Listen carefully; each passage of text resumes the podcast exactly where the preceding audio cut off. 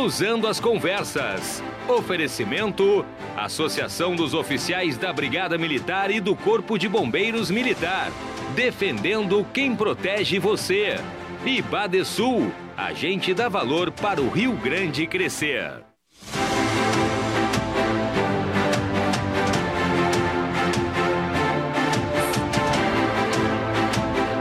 27 de janeiro de 2013. Uma das maiores tragédias do Rio Grande do Sul virou um longo caso da história jurídica do Estado. 242 jovens pessoas morreram e mais de 600 ficaram feridas no incêndio da Boate Kiss, em Santa Maria, na região central do estado. Qual a lógica de um processo judicial que começa na ocorrência até o julgamento, como este, que poderá ser o mais longo da história gaúcha? O primeiro dia do júri, a dor das famílias, os comparativos com outros casos de tribunais no Rio Grande do Sul.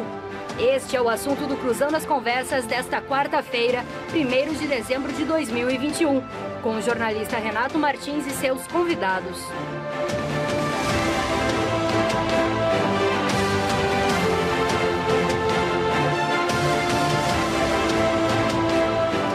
Muito boa noite, sejam bem-vindos a mais uma edição do Cruzando as Conversas, os nossos debates inteligentes, a troca de ideias e a busca de soluções nas noites aqui da RDC TV, que está nos canais 24 e 524 da Claro Net TV e também nas redes sociais. Estamos ao vivo no Facebook e no YouTube. Estamos presentes em todas as redes sociais, mas no Facebook e no YouTube, ao vivo, simultâneo com este programa na televisão. Você pode compartilhar para os seus amigos, seus colegas, seus parentes este programa, porque hoje o assunto que você viu aí é o caso da Boate Kiss no distante janeiro de 2013. Nós estamos aqui com convidados especialíssimos para debater, falar um pouquinho, projetar este julgamento que talvez seja o mais longo da história do Rio Grande do Sul. O, aqui à minha direita, o promotor de Justiça do Tribunal do Júri, doutor Eugênio Paes Amorim. Boa noite, doutor Eugênio. Obrigado pela presença. Seja bem-vindo. Boa noite. O doutor e advogado e professor universitário Norberto Flack, também aqui à nossa direita. Tudo bem, doutor Norberto? Boa noite, tudo certo. Obrigado pelo convite, Renato. Seja bem-vindo. Muito obrigado. E o professor Tomás Grings Machado, que é coordenador da graduação em Direito da Unicinos. Professor Tomás, boa noite. Seja bem-vindo. Boa noite, Renato. Muito obrigado pelo convite. Nós é que agradecemos. Vamos tentar destrinchar um pouco dessa uh, história do caso Kiss, também, quem sabe, fazendo paralelos com outros júris famosos aqui do Rio Grande do Sul e podendo trazer mais informação, mais análise para o nosso espectador. Lembrando que você participa com a sua opinião, afinal, você acha que os réus uh, do caso Kiss, que está, começou a ser julgado hoje, são culpados, não são culpados, culpados com dolo, com dolo eventual. Nós vamos discutir tudo isso aqui e traduzir também o juridiquês para que você entenda em casa e dê a sua opinião. Mas mande desde já a, sua pergunta, quem sabe, para os nossos convidados, o seu comentário, a sua análise também, 9933-9894. Cai aqui, ó, direto do tablet da RDC TV, está aqui na minha mão. Lembrando também que você pode comentar no YouTube, no chat ao vivo, do lado da tela, e também no Facebook, embaixo da tela do ao vivo. O Cruzando as Conversas conta com o oferecimento do Badesul. A gente dá valor para o Rio Grande crescer. E da Associação dos Oficiais da Brigada Militar e do Corpo de Bombeiros Militar, Azof BM, defendendo quem protege você. Bom, senhores, são nove anos, nove anos quase. No próximo janeiro, né, estaria fechando nove anos. Vou começar com o professor Tomás. Professor, tente nos explicar assim didaticamente, até para o espectador que não é do ramo, como é que pode demorar tanto assim um julgamento? A gente sabe, já antecipo, que tem muitos detalhes, enfim, é, não é assim que a gente vai acabar fazendo julgamento de, de pessoas é, envolvidas num crime tão grande, que são 242 mortos e mais de 600 feridos mas também o tempo não faz com que as testemunhas comecem a esquecer os detalhes. Hoje, detalhes, as testemunhas não se lembravam, porque já tinham apagado na memória, até por causa de um trauma, né? O senhor pode nos dar uma, uma pequena aula, assim, para abrir a noite sobre isso? Vamos lá, Renato. Obrigado pela pergunta. Quero só dar aqui o doutor Norberto, doutor Eugênio Paes Amorim. E, enfim, para tentar explicar para o telespectador como funciona um processo dessa natureza. Primeiro, é uma catástrofe. Isso mostra também que o processo penal como um todo ele não está preparado para lidar com fatos dessa magnitude. 242 vítimas, 643 pessoas que foram feridas nesse episódio. Uh, bom, o episódio, todos têm conhecimento na memória, todos devem se, se digamos assim, se perguntar e fazer uma, uma, uma, pergunta de o que eu estava fazendo no dia em que essa tragédia aconteceu. E desde então, o que foi feito por parte do Estado, que é o responsável por apurar e investigar este fato. Ou seja, nós temos uma investigação policial que é conduzida, que pela complexidade, pela necessidade de apurar os fatos com a maior precisão possível, precisa ouvir os envolvidos no episódio. Depois disso, nós temos também toda a parte de perícias que foram solicitadas. O caso é extremamente complexo porque envolve detalhes técnicos, envolve detalhes de regulamentação, envolve detalhes relativos às autorizações relativas ao funcionamento do estabelecimento, envolve as reformas que foram feitas e a inserção da dita espuma que teria gerado, após a combustão, a liberação da toxina que acabou sufocando as pessoas. Vejam que todos esses episódios levam tempo. E aqui nós estamos falando apenas do começo, da investigação, da apuração do fato para saber o que, que aconteceu. Nós temos elementos de um cometimento de um crime, nós temos possíveis autores, e a partir daí o trabalho da polícia vai chegando a nomes de pessoas sobre as quais pode recair uma acusação. Vou abreviar e dar um salto já para o final da investigação, depois de realizada a finalização, o relatório. O delegado de polícia que preside este inquérito policial, ele precisa uh, fazer os eventuais encaminhamentos, indiciando eventuais responsáveis, encaminhando o inquérito para o Ministério Público. E aí sim o Ministério Público vai tomar a decisão de, com base naqueles elementos, o que, que ele vai fazer. Ou seja, em 2013 nós ainda não tínhamos a possibilidade de acordo não persecução penal, não era o caso, mas o que, que o Ministério Público poderia e fez efetivamente? Ele ofereceu a denúncia contra aqueles que ele entendeu ser serem responsáveis pelas acusações que estavam, enfim, pelos fatos que estavam sendo apurados e direcionou a acusação para o juiz. Ele poderia ter pedido, e se eu não me engano pediu em alguns momentos, até porque eu não me recordo exatamente do início do, do, do, do processo, mais diligências de investigação, complementação de provas, para justamente o quê? O Ministério Público, como titular da ação penal, ele precisa ter os elementos de convicção necessária para o oferecimento de uma denúncia. Ou seja, preenchidos os requisitos legais, ele precisa entender se há viabilidade acusatória para o oferecimento de uma acusação ainda mais por um fato dessa magnitude. Depois de recebido a denúncia, nós temos um caso aqui que ele tem indicadores desde o seu primórdio, desde o seu início, de, um, de crimes dolosos contra a vida e, portanto, são de competência do tribunal do júri. O juiz vai fazer, digamos assim, o recebimento dessa denúncia, abrir o prazo para a resposta uh, escrita à acusação da defesa e vai dar início à primeira fase da instrução. Só nisso, pela complexidade, pelo número de pessoas, pelo, pela necessidade de ter as garantias processuais de um devido processo legal, do contraditório, da ampla defesa, tudo isso acaba levando tempo. Mas aí nós temos também alguns episódios que vão desencambar justamente aonde? No momento do juiz decidir se há efetivamente indícios suficientes de um crime doloso contra a vida, para a partir daí encaminhar para o momento que nós estamos hoje. E aí nós temos uma celeuma técnica de recursos que podem justamente fazer com que esse fato ocorrido em 2013 venha estar agora em 2021 sendo discutido. Então, em linhas muito breves, por que demora tanto? Porque o processo, ele é, nesse caso específico, um processo amplo, com muitas pessoas, é um processo muito complexo, com muitos detalhes técnicos, muitas variáveis muitas também, né? variáveis e muitas vítimas que precisam ser ouvidas para que justamente se possa ter um processo com a versão o mais, mais fiel possível dos episódios que aconteceram para que se possa efetivamente ter o julgamento.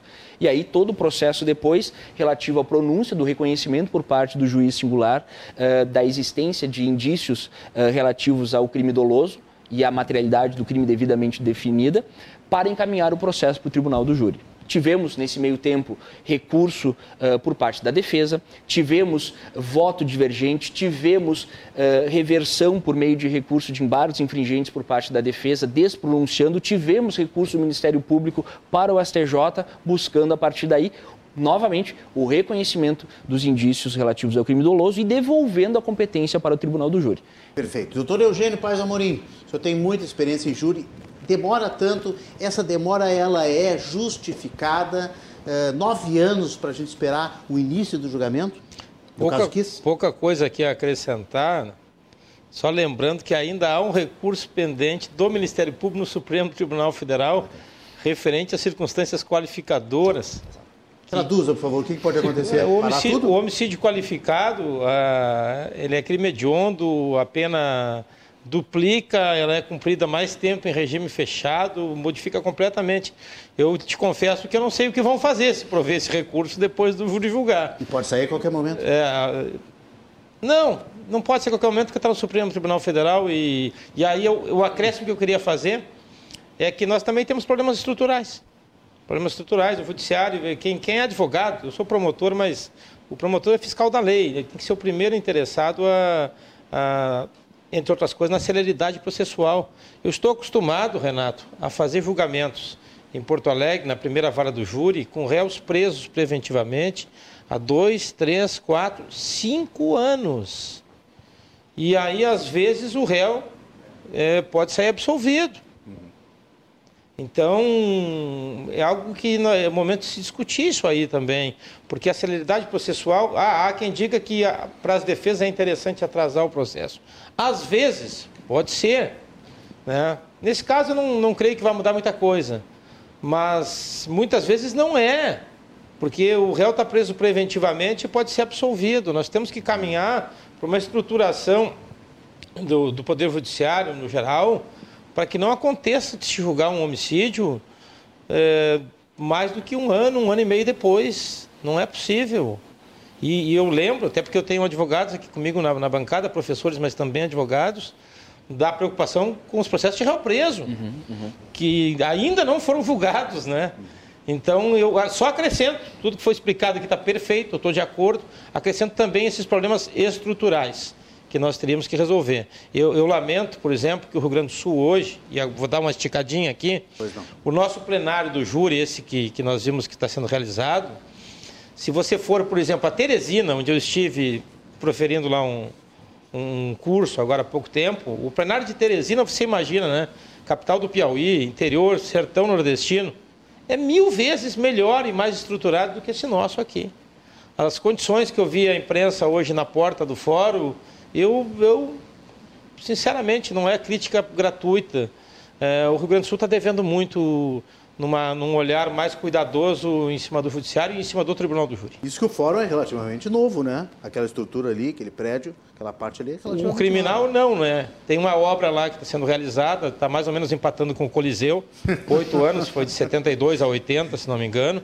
Né?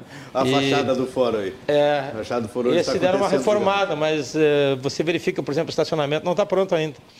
É, você vê o tamanho do plenário e eu tenho para mim que pelo tamanho do plenário você mede é, a importância que se dá ao tribunal do júri. Pois eu me espantei, doutor Eugênio, com o tamanho de onde está acontecendo, a sala de onde está acontecendo. Aquilo ali é o plenário principal? É o principal. Não, se você vai no plenário que eu atuo... No secundário?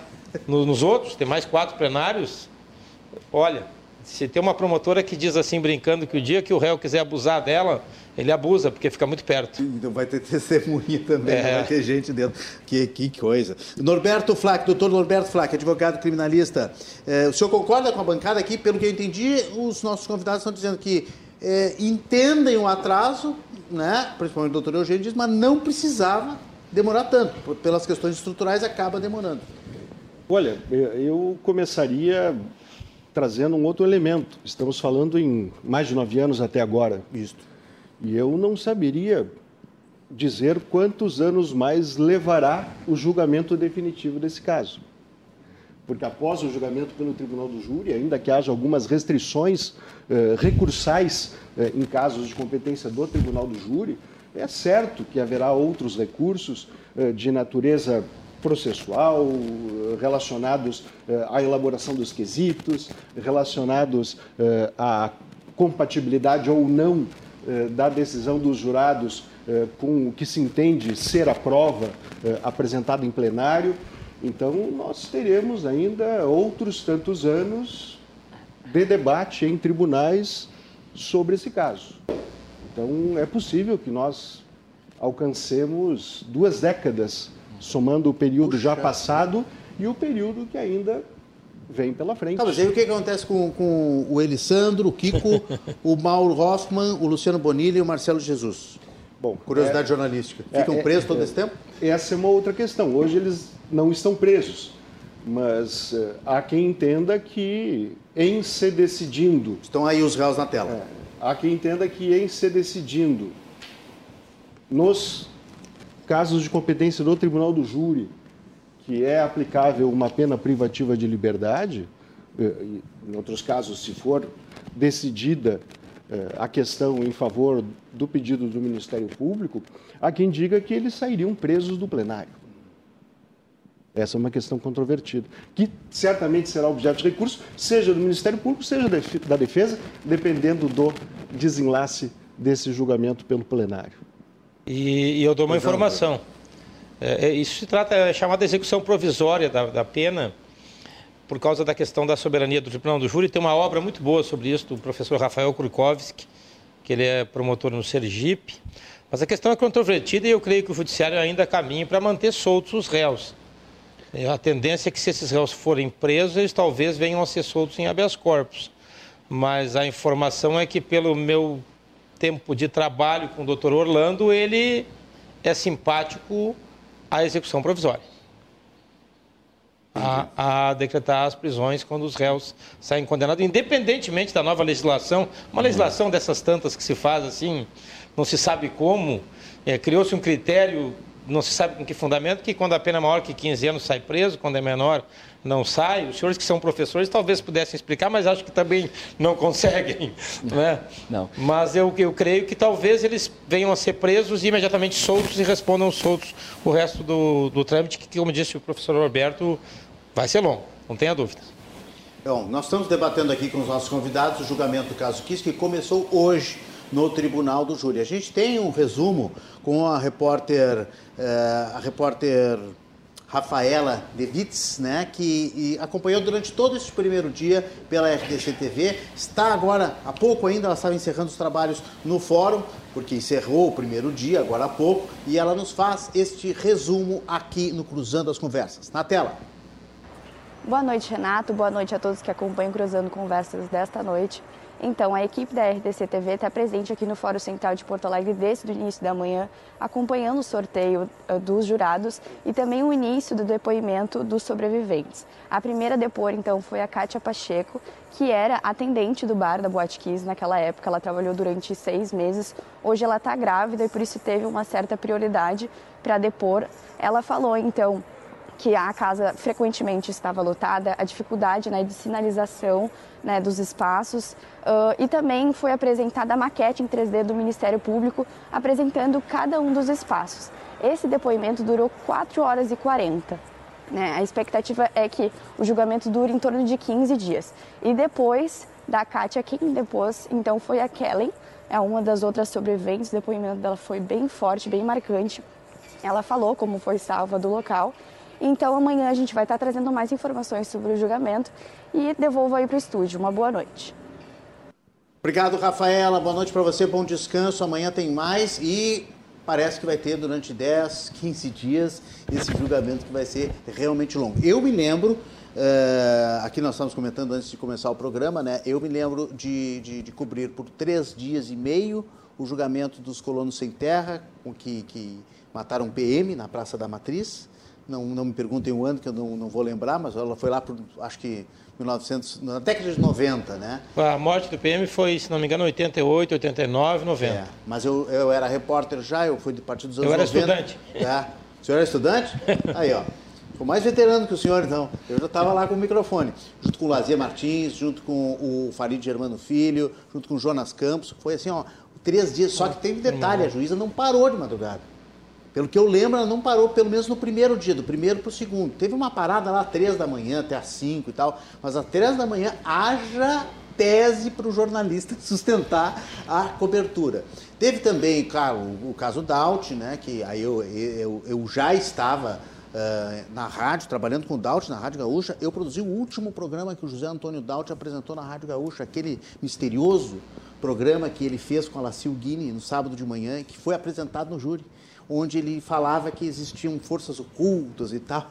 Depois foi apresentado no júri. Eu estava lá, veio um choque, eu era produtor do José Antônio Daut, não participei da cobertura do júri, mas lembro de ver na televisão. Enfim, são coisas que marcam a gente na, na história, vocês certamente devem ter eh, dezenas, centenas de histórias, eh, mas a gente está, eh, estamos testemunhando talvez um novo momento da história do judiciário gaúcho, né?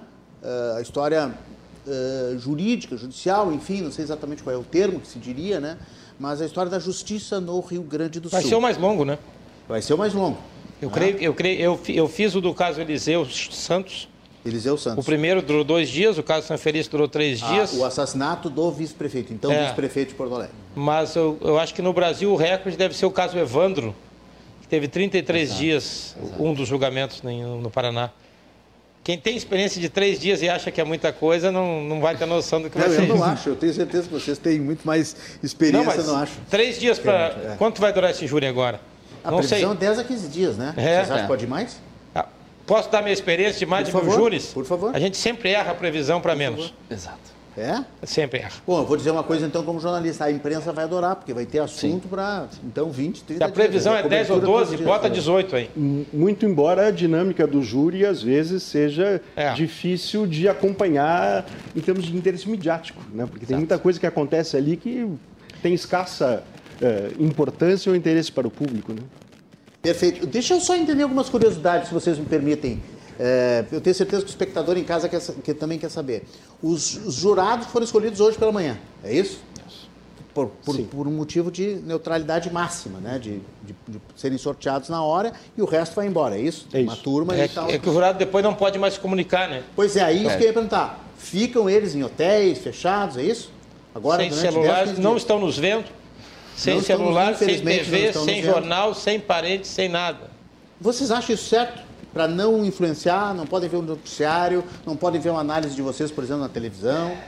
É, é o sistema brasileiro. É o sistema brasileiro. É Existem outros é, sistemas, mas é a escolha que foi feita em, em dado momento e é a tradição é, brasileira. Né? Os, os jurados não devem sequer se comunicar entre si devem ficar isolados. Isolado. É bem diferente, por exemplo, do, do, do, júri que predomina nos Estados Unidos, em que os jurados debatem. Sim, 12 homens uma sentença. Que Exatamente, com clássico, clássico, é clássico. 12 homens uma sentença. Veja que na... Lumet, o diretor. Isso, isso. É, professor, na, na Argentina, o escabinado, escabinado o que é?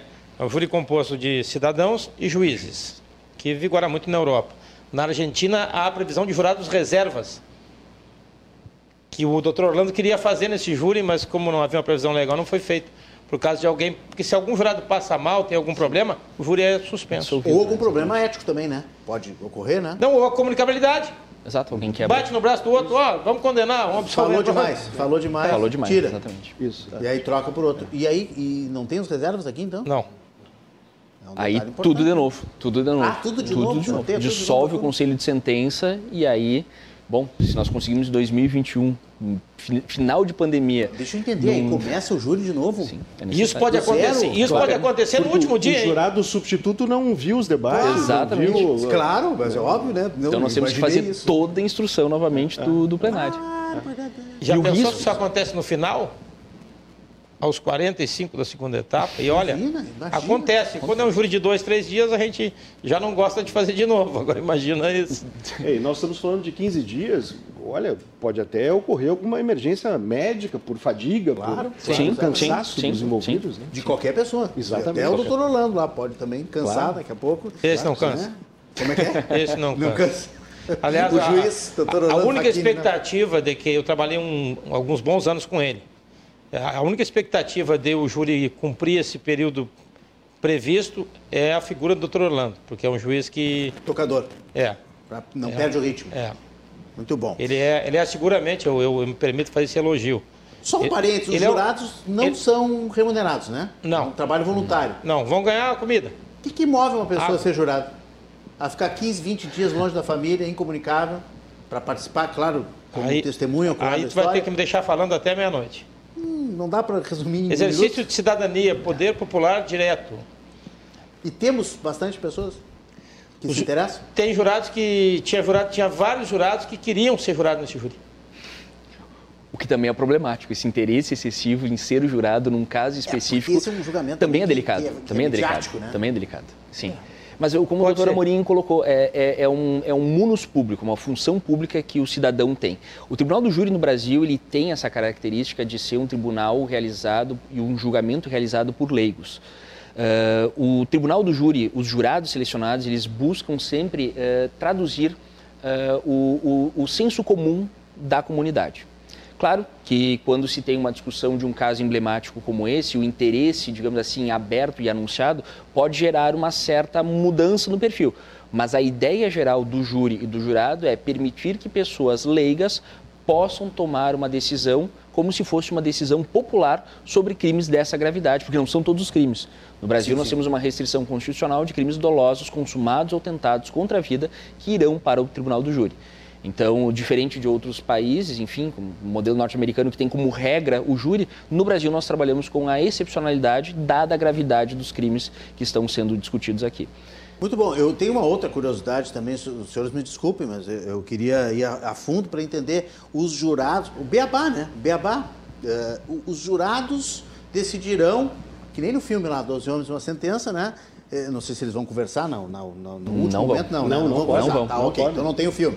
Eles, cada um vai, vai dizer guilt or not guilt, né? Henry Fonda, o Henry Fonda tá fora. É, Henry Fonda, o Jack Lemmon, teve uma refilmagem depois nos anos 90, por aí, com o Jack Lemmon. Eles podem Os fazer, dois filmes são bons. Eles podem fazer perguntas. Exato. Caso, Sim, caso podem... tenham dúvidas, caso não tenham compreendido algo, eles podem perguntar. Pra quem? Para qualquer ao parte, juiz, ao juiz. Inclusive, durante as falas, perguntas interessadas aos oradores também. Podem fazer uma parte. Isso. E costumam fazer em Porto Alegre.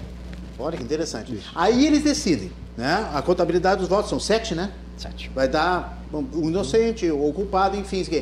Está liquidado? Eles estão liquidados os réus ou passa pelo juiz? O juiz pode reformar, pode repensar, pode. Não, só um pouquinho. Eu acho que não é isso. Não. Como é que é, doutor? O juiz dá cumprimento à decisão, aplica a é. pena no caso de condenação. É? Ou nesse caso, se houver desclassificação, aí sim ele julga. Se for desclassificado de doloso para culposo, o juiz vai dar ah, a sua sentença. Isso nós queremos também dar uma aulinha aqui para o nosso E essa é uma questão, nesse questão caso, importantíssima. É fundamental. É. Nós vamos falar disso, nós vamos falar disso, mas vamos ouvir as partes.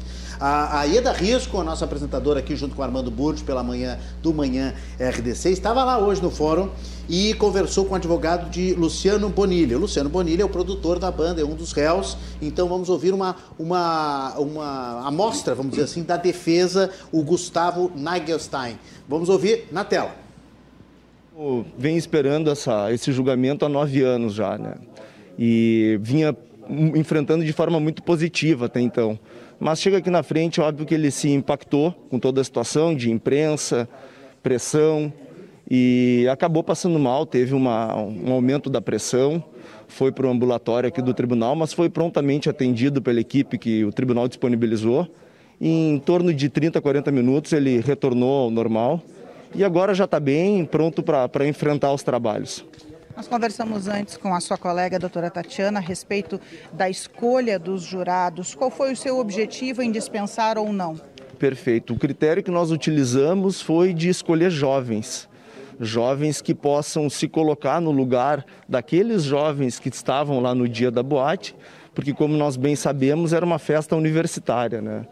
E como também nós sabemos, até hoje dentro das boates é comum o uso de fogos de artifício, artefatos. Uh, hoje, se qualquer um de nós for numa boate e pedir uma bebida, é natural que a bebida venha com essas velas incandescentes. Então, o que, a gente busca? Uh, jovens que conheçam a dinâmica das, da, dessas boates para ver que, na verdade, o Luciano é um cumpridor de ordens. Hoje, quando nós formos numa boate e a gente vê uma garçonete carregando uma garrafa de champanhe com fogos de artifício, ela foi mandada fazer aquilo, foi determinado que ela fizesse aquilo. Então, é mais ou menos a situação do Luciano. O Luciano não tinha escolha. Foi determinado que ele fizesse aquilo, a banda determinava que ele fizesse aquilo, e ele, acreditando que a boate tivesse em condições regulares, acendeu os fogos como lhe era determinado. Aí a defesa do Luciano Bonilha, Luciano Bonilha Leão, eh, que é o produtor da banda, 44 anos, aliás, se passou mal, sentiu mal, chegou hoje no, no, no tribunal do júri, gritou né? Eu não sou assassino e em seguida passou mal. E aí, esta entrevista do Dr. Gustavo Neigelstein para a Ida Risco, ele que é o advogado de defesa de Luciano Bonilha. Uh, posso chamar a promotora já? A promotora Lúcia Calegari, que é uma das promotoras do júri, falando aí sobre acusação. Na tela.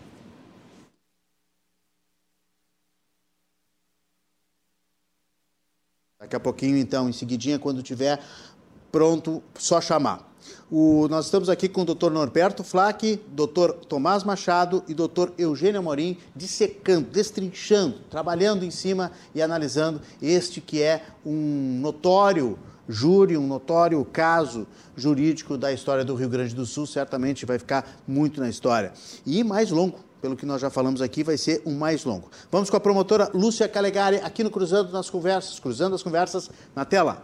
Eu, como tinha feito assim uma previsão, ia estar acontecendo exatamente o que eu imaginava, um julgamento com depoimentos muito longos, perguntas, na minha opinião, desnecessárias. Nós estávamos com uma mulher grávida, que a gente observava, assim, que eu estava de frente, a gente via que ela estava cansada, que ela não aguentava mais, perguntas repetitivas, mas entendo que o depoimento dela foi super importante, trouxe exatamente os pontos que entendi o Ministério Público essenciais da prova, que estão de acordo com o que a gente está sustentando desde sempre. Casa superlotada, não havia cuidado, cuidado nenhum, havia uma, uma preocupação apenas em colocar gente, colocar gente, não havia saídas, não havia treinamento, e se colocou fogo.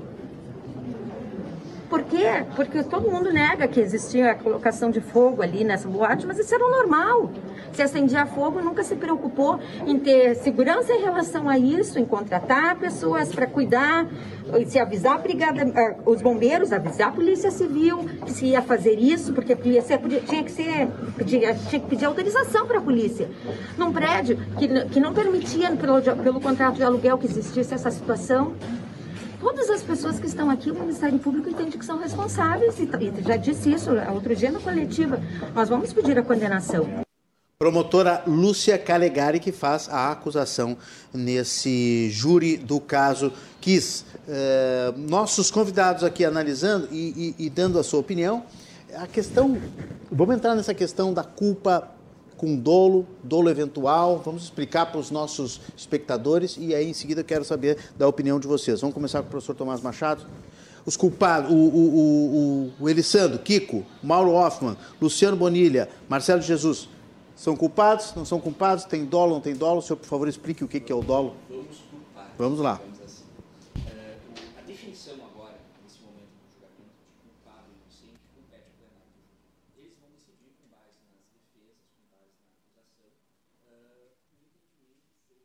O senhor ainda está com problema no microfone, a gente vai fazer uma revisão em seguida. Desculpa, professor Tomás, é, para a gente é, trocar aqui e, e, as pessoas ouvirem com tranquilidade, com qualidade. Doutor Norberto, que, que, o, que, que podemos dizer a respeito é. dessa questão do dolo? Que é dolo, afinal? É, exatamente como dizia o, o Tomás, quem vai decidir sobre isso são os jurados. E essa, aliás, foi a decisão do Superior Tribunal de Justiça, que entendeu que, havendo dúvida sobre a existência de dolo ou de culpa, caberia aos jurados decidirem sobre essa questão. É, eu, pessoalmente, já quero deixar minha posição muito clara. Mas só para deixar claro, dolo é intenção, é isso? Dolo é intenção do resultado. Ou, como no caso, não propriamente uma intenção de produzir um resultado, mas a aceitação de um resultado que foi previsto. Essa, Não sei se eu entendi. Essa é a acusação do Ministério Público, é o chamado dolo eventual. Eu antevi a possibilidade de ocorrer um resultado. Certo. E ainda assim eu prossegui na minha atuação, uhum, tá. manifestando, tá. digamos assim, uma indiferença em relação a esse resultado que eu previ. Isso é muito importante, porque na culpa não há a previsão do resultado. Ou se duvida que esse resultado possa ocorrer. Então nós temos aí uma fronteira muito delicada entre dolo eventual e culpa consciente. Só para ficar um pouquinho mais concreto, um assassino, um serial killer, ele vai lá, ele pega uma faca, aborda uma moça numa esquina e ele saiu de casa, ele planejou tudo isso e mata ela. É culpado com dolo, sem dolo, como é que é? Como é que se classifica? Nesse caso, se a, a ação Ele teve uma é, intenção é orientada e concretizou. a um resultado, e esse resultado casa com a sua vontade, Perfeito. nós temos dolo. Temos dolo. Tá. Agora- dolo eventual é quando ele não tem certeza se vai acontecer Ele, ele, ou não. ele, ele Mas chega, corre o risco. ele chega a prever a possibilidade do resultado Certo. e aceita esse resultado. Vou sair com uma faca na noite, não sei o que pode acontecer. Eu, Ah. eu vejo, eh, eu vejo, Só para fazer uma figura, assim. eh, eu vejo um inimigo e junto com esse inimigo existem outras pessoas. E eu disparo uma rajada de tiros. Perfeito. A esmo, assim, e se pegar, e pegou. Estou vendo que há outras pessoas. E ao ainda assim agir, eu estou arriscando matar essas outras pessoas. E, e fora isso, é, é do- dolo, dolo eventual, e fora isso é culpado sem, sem, sem É, dolo. o- é que o, o conceito de culpado pode ser culpado com culpa ou culpado com dolo. Nesse caso, é, o culpado diz respeito à responsabilidade. Essa responsabilidade pode ser dolosa ou pode ser culposa. É, nesse caso, nesse caso, é, eu acho que nós não temos indicativo de que haja dolo. Eu já deixo Os muito quatro? clara a minha posição. Os quatro réus. Entendo que não há indicativo de que eles tenham. Nem o dono da boate, nem o de que sócio, algum deles tenha nem o produtor e nem o vocalista. Acho que há uma culpa, uma culpa eh, que deve ser medida e deve ser definida eh, a depender da participação de cada um, e aí nós temos participações muito distintas, isso também é importante que se diga. São participações muito distintas. Pois é, cada um queria- dos quatro Eu réus, queria é, construir esse perfil com vocês cada um aqui. dos quatro réus teria tido uma participação diferente, Diferente, né? É. própria. É. Uma, uma, uma, uma- Isso é importante uma- consignar, é, né? é. Os réus são julgados, porque depois nós, nós não sei se vão chegar a falar sobre isso, separadamente. Cada réu é julgado separadamente e por cada fato, entendeu? Então os jurados podem tomar uma decisão X a respeito de um réu, Y a respeito de outro. É, parece que a denúncia coloca coautoria, mas, mas mesmo assim o jurado tem essa possibilidade de, de julgar, por exemplo, que um réu agiu com dolo eventual e que o outro agiu com culpa, ou que o outro tem que ser absolvido também. Porque também há essa possibilidade. Exato. O, o- o jurado tem todas essas possibilidades. É, e, e- e a questão do. A minha opinião, o senhor quer saber, meu caro? Eu quero, eu quero, mas eh, Não eu vai queria saber. até tipificar. Ah, mas como o senhor não, Não vai dar saber porque nós temos uma, nós temos uma, Um acordo de nós temos um código de ética dentro da nossa, da nossa, nossa lei orgânica que não me permite Mas o senhor falar. não terminou o último tribunal de júri ontem? O senhor é. colocou no Instagram? Mas além de não me Acabou, permitir, tá de férias? além de não me permitir falar sobre o processo, eu aprendi uma coisa no júri do Luiz Henrique Sanfelice e no júri do Eliseu Santos. E, claro, sem nenhuma crítica que ao Norberto, por favor. É muito perigoso a gente falar sobre autos que nós não conhecemos, ainda mais quando são vastos. Eu tenho certeza que o doutor Norberto falou numa visão superficial, de fora. Porque às vezes tem coisas no processo que nós que nem a mídia cobre e que, que, que vão aparecer talvez no debate. Então eu, eu tenho muito cuidado de, de fazer isso. Veja, eu sou promotor, era muito confortável para mim chegar aqui e dizer meus colegas estão com a razão, é dolo. Eu poderia entrar na discussão sobre dolo eventual, se é consentimento ou se é dolo na ação, que tem essa discussão também que é outra questão. Eu não sou professor de direito penal, deixo claro, os dois sabem muito mais do que eu, então eu me omito nesse aspecto, apenas pegando aquela linha. O jurado vai decidir, e o jurado decide, e eu me permito dizer isso pela experiência que tenho. Se começar a explicar para o jurado essa questão, nós aqui não nos entendemos. Um seminário de dólar eventual, os professores se desentendem. Não o jurado vai entender muito menos. O jurado vai julgar os fatos com base no senso comum, o tão criticado senso comum que eu homenageio. né? Claro que não pode atuar fora da lei e isso será sujeito à revisão dos tribunais superiores. Então, nesta eu fico no muro.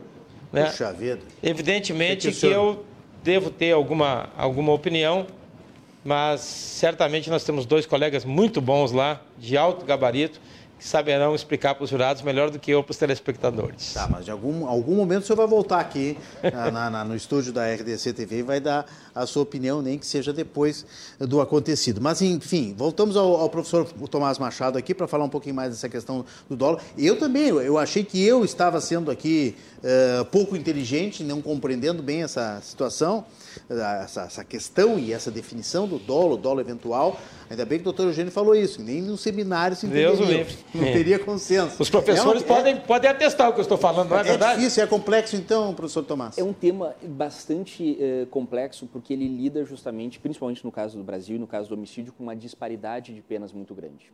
Uh, a pena do homicídio culposo é muito baixa se comparado à pena do crime de homicídio doloso. Então, nós temos uma, uma primeira situação que é diferença de pena. Uh, o segundo ponto, que é identificar.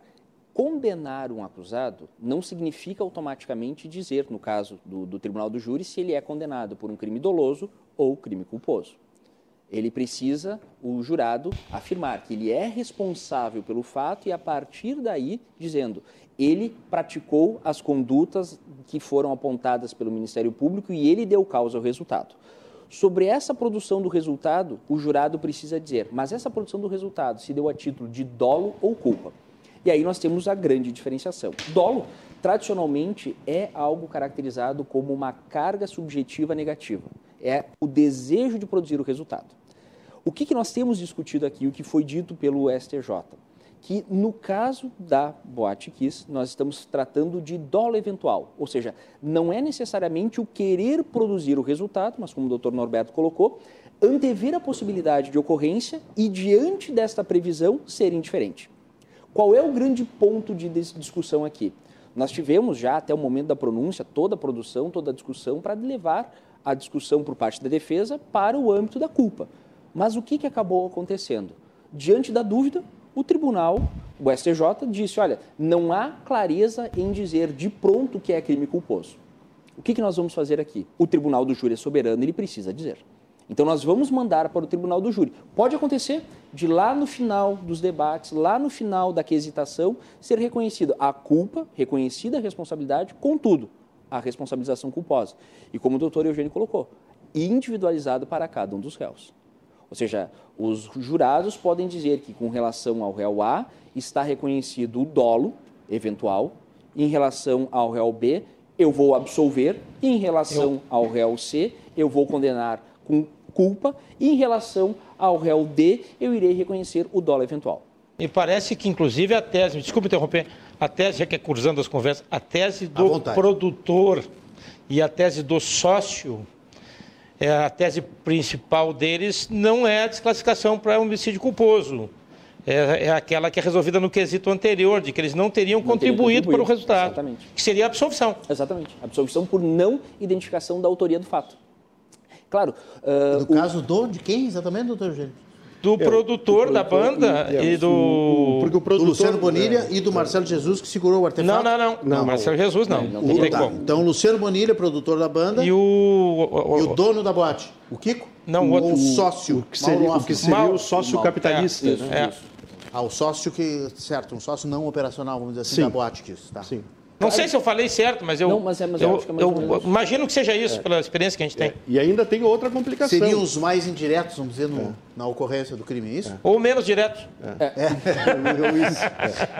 E, e ainda tem outra complicação, porque se os jurados entenderem que nenhum dos quatro sobrou com dolo, ainda assim haveria um segundo debate sobre qual o crime culposo também pelo também. qual responderiam. Meu Deus do céu, que é, coisa, coisa, coisa é feia. Uhum. Posso fazer uma observação favor, construtiva? Eu, eu, não entendo muito, muita coisa de, de, direito penal, mas processo penal a gente aprende na prática, na, na marra. É, esse termo dúvida me parece que não é o mais apropriado, senão que a viabilidade acusatória. Sim. sim, sim. Porque é, o que, que diz a pronúncia? Ela diz que a acusação não é absurda. Se usa vulgarmente o termo dúvida, eu tenho certeza que os, que os senhores sabem disso, e o promotor tem uma aversão a essa palavra. Não, não, não é dúvida no sentido da ignorância do é. não saber, é no sentido da não comprovação de plano de uma coisa Perfeito. ou outra. Porque, uh, de fato, a, a, a pronúncia... E aqui... O homem é bom de resposta, que deve ser bom no júri. Deve ser bom no júri também, hein? Mas é, o, o, grande problema do, do, do, do, debate sobre a culpa, é como o doutor Norberto colocou, ele é muito próximo do dolo eventual. E, e se nós notarmos na, na, produção e o reconhecimento do dolo eventual, já é uma forma de nós estendermos a um limite da responsabilização subjetiva negativa condutas que não são diretamente direcionadas à produção do resultado. Porque veja, veja a seguinte situação: dolo tradicionalmente, para o telespectador em casa, é, todos nós temos uma percepção mundana do que é o dolo. É aquela carga de vontade negativa de produzir um resultado criminoso específico.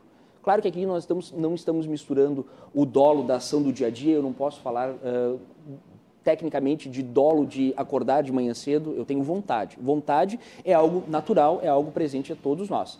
A questão é, quando esta vontade ela encontra amparo dentro dos tipos penais que criminalizam comportamentos, ela passa a ser valorada. E aí nós temos um problema de identificar. A vontade do sujeito corresponde aos elementos que descrevem aquele fato que ele está praticando como sendo crime? Bom, se nós temos uma coesão da vontade, daquilo que ele fez, nós estamos falando de um crime doloso.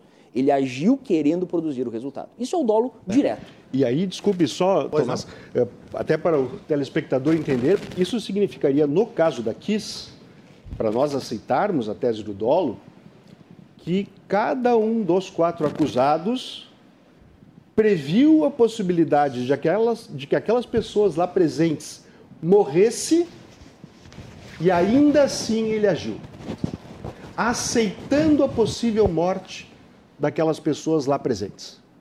Na prática é isso. Porque o crime é matar, matar alguém. Esse é o homicídio doloso. Se o crime é matar alguém, o conhecimento dos elementos do tipo, como dizia o professor Tomás, pressupõe que eu anteveja a possibilidade de que aquelas pessoas morram por conta da minha ação e ainda assim eu haja. Sim, mas tem dois pontos aqui, deixa eu colocar como leigo, né?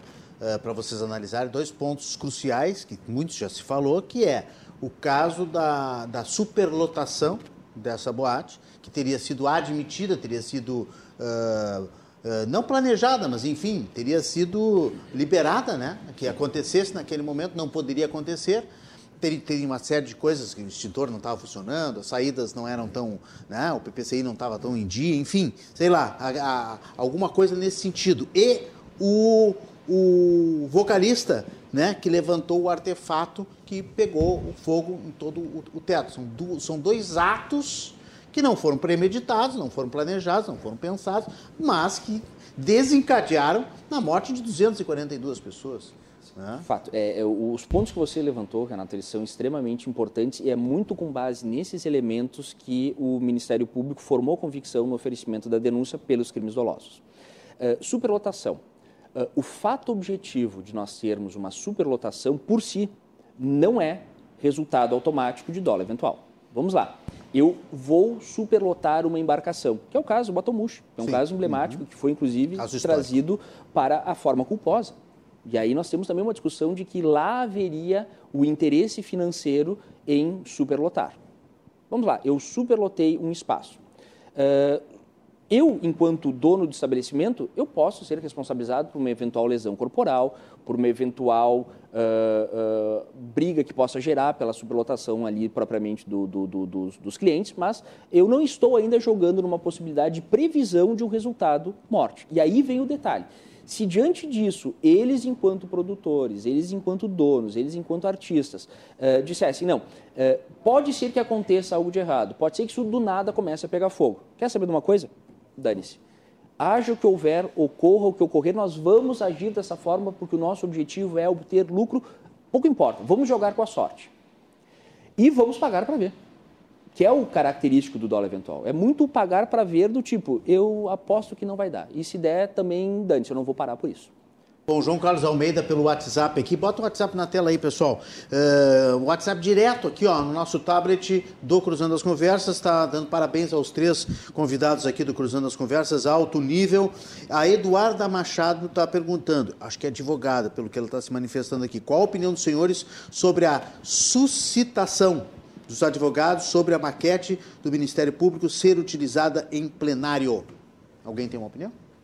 Se a maquete foi juntada no prazo legal, ela pode ser utilizada, pronto.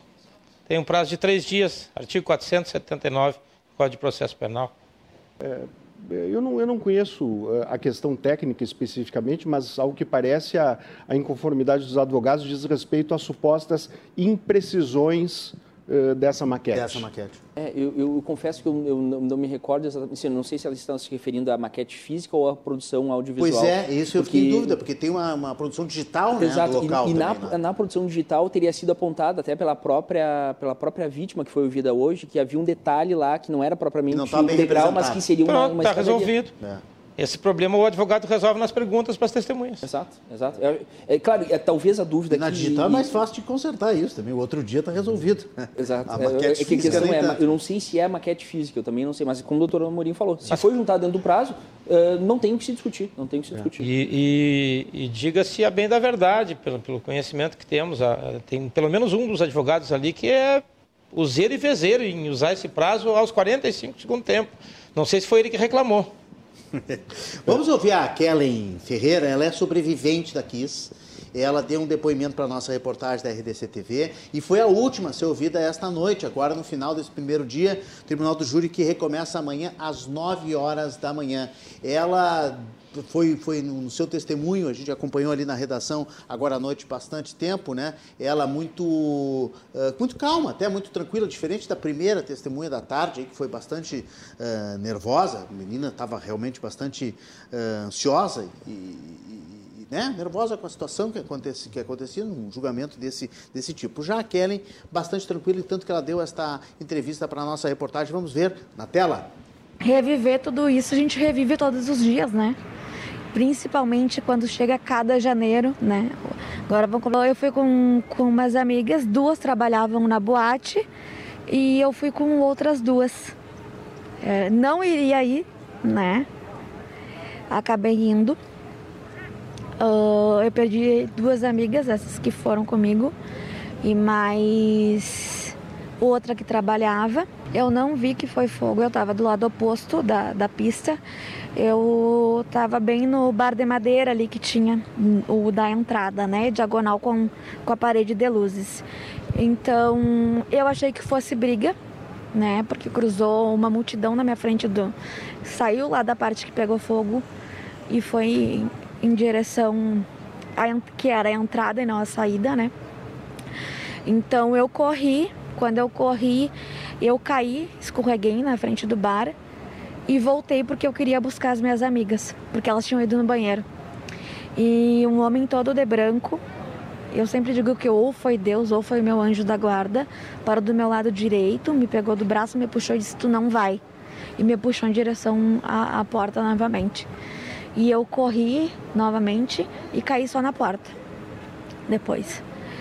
Quando eu caí na porta, aí eu vi que era fogo. Que começou a me queimar era muito, muito, muito calor. E uh, respira para respirar já, já é, estava ruim, né? O cheiro era muito forte. Aí eu puxei meu, meu vestido, tapei. Achei que, que ia morrer ali. E sempre na minha vida eu pedi para Deus para Ele fazer a vontade dele na minha vida. E aquele dia não foi diferente, né? E pensei na minha família, e é, a gente se vê numa cena de filme, né? Parece que tu tá numa cena de filme. E aí foi aí que eu me atinei, não, eu vou, eu vou tirar a sandália para não pisar em ninguém.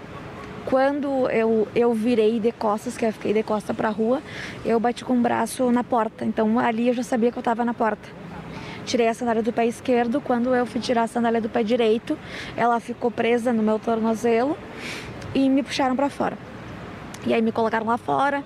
Um dos guris que estava conosco, conhecido, me viu, me levou para o hospital. Fui a primeira a chegar no hospital de caridade, então foi tudo muito, muito rápido. Eu fiquei 78 dias internada, eu fiquei 15 em coma, né? Então eu fiquei desses 78, 24 na UTI ao todo. E nove conscientes, né? A partir do dia que eu fiquei consciente, eu já acordei perguntando se tinham amputado minha perna, pedi para colocarem uma TV, já vi que, que, os outros tinham TV. Foi a partir daí que eu vi o, o que tinha realmente acontecido. Que eu lembro que já tinham 235 mortos, aparecia no, no noticiário. Eu caí na realidade mesmo. Que era um, era um, foi um incêndio muito grave. Hoje eu sou terapeuta ocupacional formada, né? Trabalho no Hospital Escola da UFPEL em Pelotas. E acredito que nesses oito, quase nove anos eu uh, passei a valorizar mais a vida. A vida, a família, cada momento. Porque a gente não sabe o que, que vai ser o dia de amanhã. E eu quero, e todo mundo quer que eles sejam uh, condenados, né? É o que a gente espera. Quando uh, eles assumiram o risco de, de matar, mataram 242 pessoas e feriram mais 636. Tá aí a Kellen Ferreira, sobrevivente da tragédia da Kiss, última a ser ouvida nesta noite, dando uma entrevista aqui para nós na RDC TV, eh, bastante emocionada, mas também muito calma, se expressando muito bem. Ela lembrou de todos os detalhes também, né? E, e deu essa entrevista muito enfática também. Aliás, ela tem os braços queimados. E, e, mostrou isso, né? Deixou a amostra no, no júri e até a perna mecânica. Ela, ela teve amputada a perna direita porque a sandália queimou e produziu uma gangrena. E ela sacou, estava falando, quando o doutor Orlando perguntou das sequelas, ela sacou a perna artificial ali mostrou. mostrou. Foi, foi, o depoimento dela foi muito, foi muito forte. É, é mesmo. É, bom, nós estamos recebendo aqui ainda muitas mensagens pelo nosso WhatsApp, já vamos para um primeiro intervalo, mas um abraço ao grande mestre Norberto Flack, meu querido, meu querido professor na Ritter dos Reis, na década de 90, o Júlio Sá. Está nos ah, ouvindo sim. aqui, está nos vendo, nos, nos, acompanhando pelo Cruzando as Conversas. Abraço, é, Júlio. Um abraço ao Júlio, obrigado pela audiência aí. Por que só estes quatro estão sendo julgados? Tem mais culpados. 0685 final do telefone, vou pedir o, o, o nome dele aqui. Dá para explicar rapidinho? Olha, é, o, que, que, o que, que a gente pode analisar? Eu é... quero que seja tudo rapidinho num, num júri que demorou nove anos para acontecer, que vai demorar 20 dias para acabar e pode, como o senhor disse, ter décadas ainda de, de desenrolar. Uma tragédia como essa que ocorreu em Santa Maria, ela, é, em alguma medida, ela pode acontecer em qualquer lugar. Nós olhamos para eh, eh, espaços onde existe uma aglomeração muito grande de pessoas e dificilmente nós olhamos para aquilo que pode dar errado. Mas se nós formos mais críticos, e o episódio da Kiss fez com que nós nos tornássemos mais críticos dessas aglomerações, eh, qualquer lugar desse tipo pode gerar um episódio desses. Desde questão de rota de fuga, desde questão de uh, ventilação, tudo pode ser fator. Uh, e de fato, para um estabelecimento comercial funcionar, não é só pela vontade dos seus proprietários. Existe uma série de regulamentações, existe uma série de filtros administrativos para um empreendimento desses funcionar. E aqui, respondendo à pergunta do, do, do, do telespectador, eh, dá a entender, eh, pelo contexto que esse fato traz, que existiriam outras pessoas. O grande problema é, eh, se fez a investigação para buscar essas pessoas, foi possível, porque também tem isso. A, a, polícia, diante do volume de pessoas que estão envolvidas no episódio, pode não ter explorado essa linha de investigação. E aí nós não temos material, e sem material, o Ministério Público não pode oferecer uma acusação. Mas não se chegou a 28 nomes? Sim, e aí, e aí nós, vamos, nós vamos chegar a um outro detalhe técnico. Como nós vamos atribuir a responsabilidade?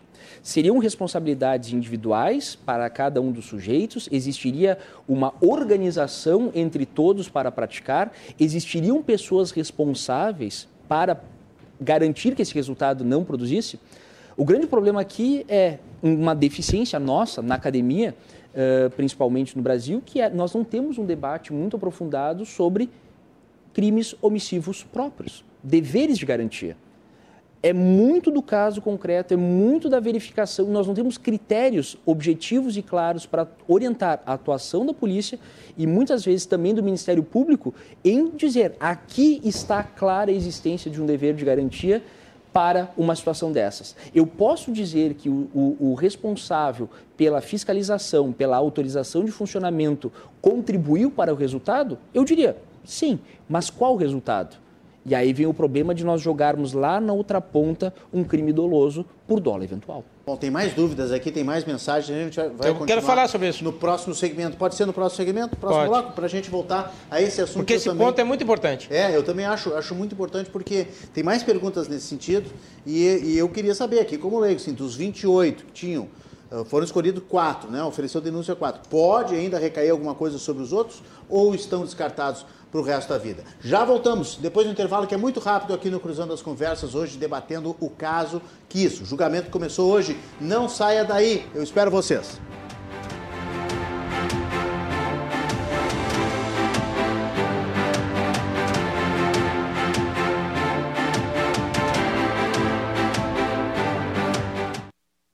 Vamos juntos reduzir o número de suicídios? Então perceba os sinais.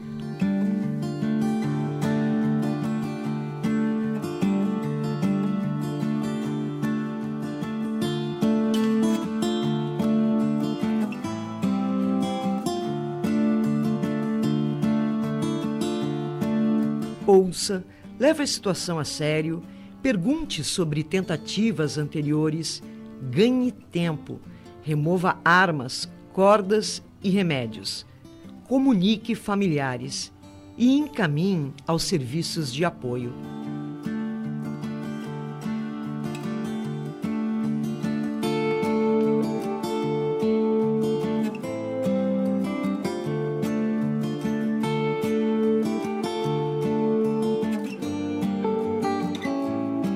Azof BM, defendendo quem protege você. Há mais de 20 anos, o Badesul dá valor para iniciativas que colaboram com a inovação. Dá valor para quem acredita na sua própria força, para quem empreende, investe e trabalha pelo crescimento do nosso estado.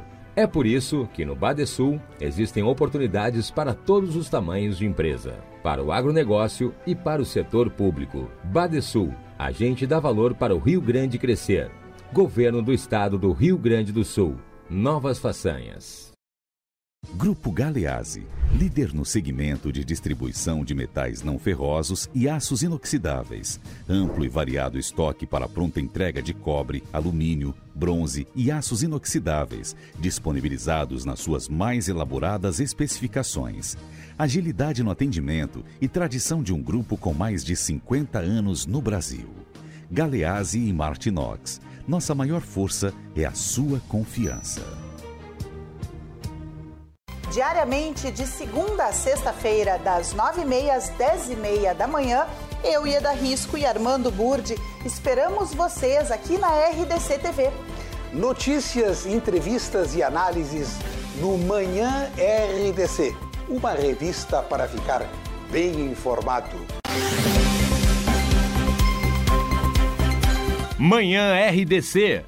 Oferecimento Corsan. Evoluir nos define. Governo do Estado do Rio Grande do Sul. Novas façanhas.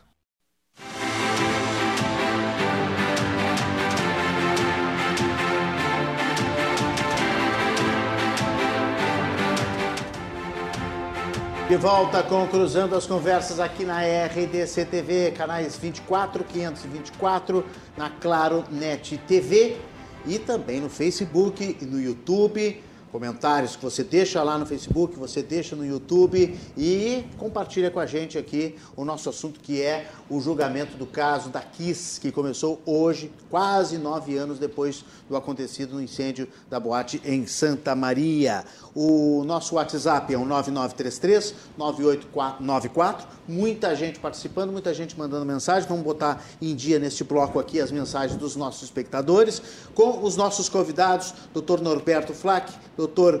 Tomás Grings Machado e o Dr. Eugênio Paes Amorim. Lembrando que o Cruzando as Conversas tem oferecimento do Badesul. A gente dá o valor para o Rio Grande, a gente dá valor para o Rio Grande crescer.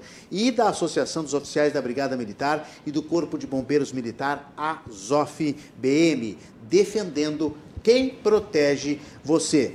Senhores, o doutor Eugênio queria voltar à, à situação, aquela questão dos 28 né, dos 28 nomes, foi oferecida a denúncia só em cima desses quatro, é isso? Vou contar uma historinha. Por favor. Quando eu era criança, levava um monte de amigos lá para casa quebrava as coisas, fazia uma sujeira, esparramava comida por todo lado. Quando a minha mãe queria me cobrar, eu dizia: eu não fiz sozinho. Teve o fulano, o Beltrano, o Cicrano e o outro, o outro, o outro. O que o Dr. Jader Marques fez desde o primeiro momento nesse processo, e agora eu vou adentrar, foi pulverizar a culpa para beneficiar o cliente dele. Isso aí é estratégia de defesa. E muita gente está comprando isso aí. Pô, tem que ter um pouco de coerência. Se o cara acha, por exemplo, que o Schirmer é culpado, Bom, então, então, prefeito, ele, então ele então acha prefeito. que o Kiko também é. Só para lembrar o espectador, então prefeito é. Santa Maria César Chico. Para ter uma ideia, eu não estou manifestando sobre isso, tem a questão sim, da improbidade administrativa, tem a questão civil toda, não estou fazendo defesa do Ministério Público. Mas assim, ó, se você acha que quem teve uma, uma conduta indireta deveria estar no banco dos réus, por coerência você tem que entender uhum. pela condenação daquele que teve a conduta direta. E aí vai ficar complicado. Fato é que nós temos quatro réus e o Tribunal do Júri vai analisar a postura desses quatro réus. O que aconteceu depois, o que não aconteceu, põe-se na conta do Ministério Público, põe-se na conta da, da, administração, na conta de quem quiser, mas não faz parte mais do julgamento. Os outros 24 não respondem mais por esse crime, é isso? Queriam responsabilizar os bombeiros. Também. Porque permitiram que pessoas entrassem para socorrer. Ah, para aí, um pouquinho de bom senso. É, mas, Renato, essa é uma, é uma coisa. Como bem diz o, o, o Eugênio, estão em julgamento quatro. Mas esse caso e tantos outros casos envolvem questões institucionais e questões político-institucionais. Uh, ainda mais num caso midiático, ainda mais num caso de tribunal do júri. Uh, como é que essa questão vai ser debatida, eu não sei, mas são questões importantes, porque aí nós temos uh, acusações feitas contra instituições, acusações feitas já em muitos momentos aprofundadas, inclusive. Nos últimos dias houve, inclusive, uma, uma disputa sobre é, termos de ajustamento de conduta e outros documentos. Essas questões não são apenas questões jurídicas, elas dizem respeito às próprias estruturas do Estado que, de alguma maneira, com maior ou menor importância, tinham deveres de prevenção e de fiscalização. Vejam, eu não estou acusando quem quer que seja. Né? Não, é, não é essa a minha função e eu não cometeria essa responsabilidade. Mas essas questões não podem ser esquecidas. Em algum momento elas têm que ser enfrentadas.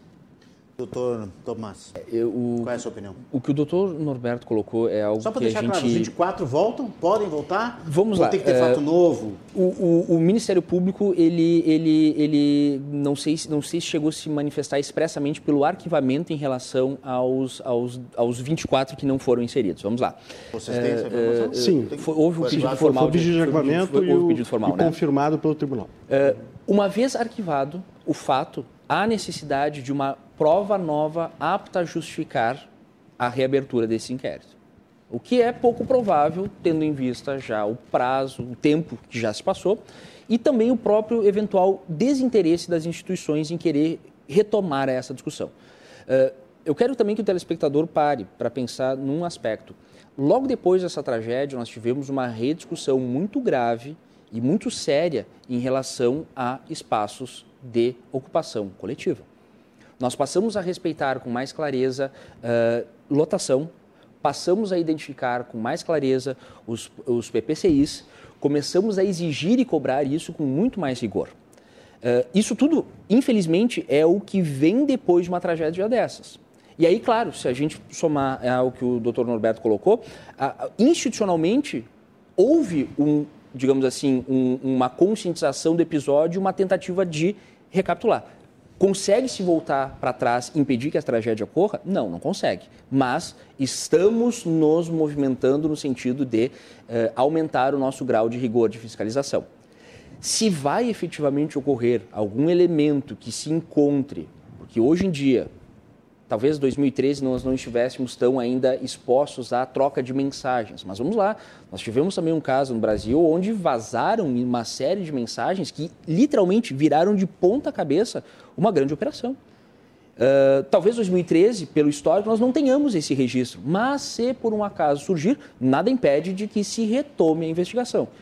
E aqui uma opinião pessoal. Qual é o muito, caso que o senhor se refere? Uh, o caso da Operação Lava Jato. A da Lava o caso da Operação Lava, Lava Jato. Uh, e esse caso específico da Kiss, uh, eu não quero aqui ser, digamos assim, leviano, mas eu não descarto que dentro de 10 anos, 15 anos, depois de efetivamente transitado em julgado todos os recursos, nós não tenhamos um documentário a lá Hollywood revisitando este caso, como acontece com tantos outros com acertos, desacertos, mas efetivamente uma pesquisa uh, de reconstruir esse episódio, que é um episódio trágico. É importante que as pessoas não percam isso de vista. Por mais jurídico, por mais juridiquez que a discussão possa vir a assumir nesse nosso, nessa nossa conversa, nesse nosso cruzamento de conversa, nós não podemos perder a dimensão humana que está por detrás dessa tragédia. É, porque, de fato, todas essas questões jurídicas aqui são questões técnicas que precisam ser levadas em conta e que nós não podemos simplesmente desconsiderar no momento do julgamento. Agora, o sentimento de quem teve um conhecido, um parente que foi vítima diretamente desse episódio, isso não vai ser o direito que vai solucionar. Não vai ser o processo penal que vai solucionar. Claro, verdade. E não vai fala... nenhuma crítica aqui, viu? Quando eu, quando eu citei, inclusive, um advogado, é, a defesa defende. E para defender, às vezes, é preciso tá atacar. Entendeu? É, e, e, o júri, é uma coisa de tantas injustiças que se faz com o júri, ou por maldade ou por desconhecimento, uma é de que júri é improviso, júri é estratégia. Eu dou curso de júri para promotores no Brasil inteiro. Estratégia, postura em plenário, é lícito, então, postura na condição da prova. Estratégias. Lícito, lícito, lícito. E assim como o promotor deve ter estratégias, a defesa também. Entendeu? E, e e, e de fato, é, é, é, é, por isso que no debate se vai discutir todas as questões. E é lícito discutir essas questões. E, inclusive, a delimitação dos quatro como denunciados eh, pode ser estratégia. Porque se nós levamos mais de nove anos para julgar os quatro, imagina se nós tivéssemos quase 30 no banco dos réus. Bom, olha aqui, vamos tentar atender os nossos espectadores. O Vitor Xavier está mandando parabéns pelo alto nível do programa Doutor Eugênio é craque. O Vitor Xavier está dizendo aqui. O Diego de Ipanema está dizendo o seguinte: esse julgamento não vai dar em nada. Duvido alguém ser preso. E caso seja, será como algo como domiciliar. Mas duvido que sejam condenados. E digo mais: essa impunidade vai dar uma tremenda confusão lá no fórum, pois jamais todos os pais, com toda razão, aceitarão este resultado. Será que está vaticinando o Diego aqui com muita negatividade? Está sendo muito dramático? Uma preocupação interessante, a preocupação com a segurança. Claro. Exato.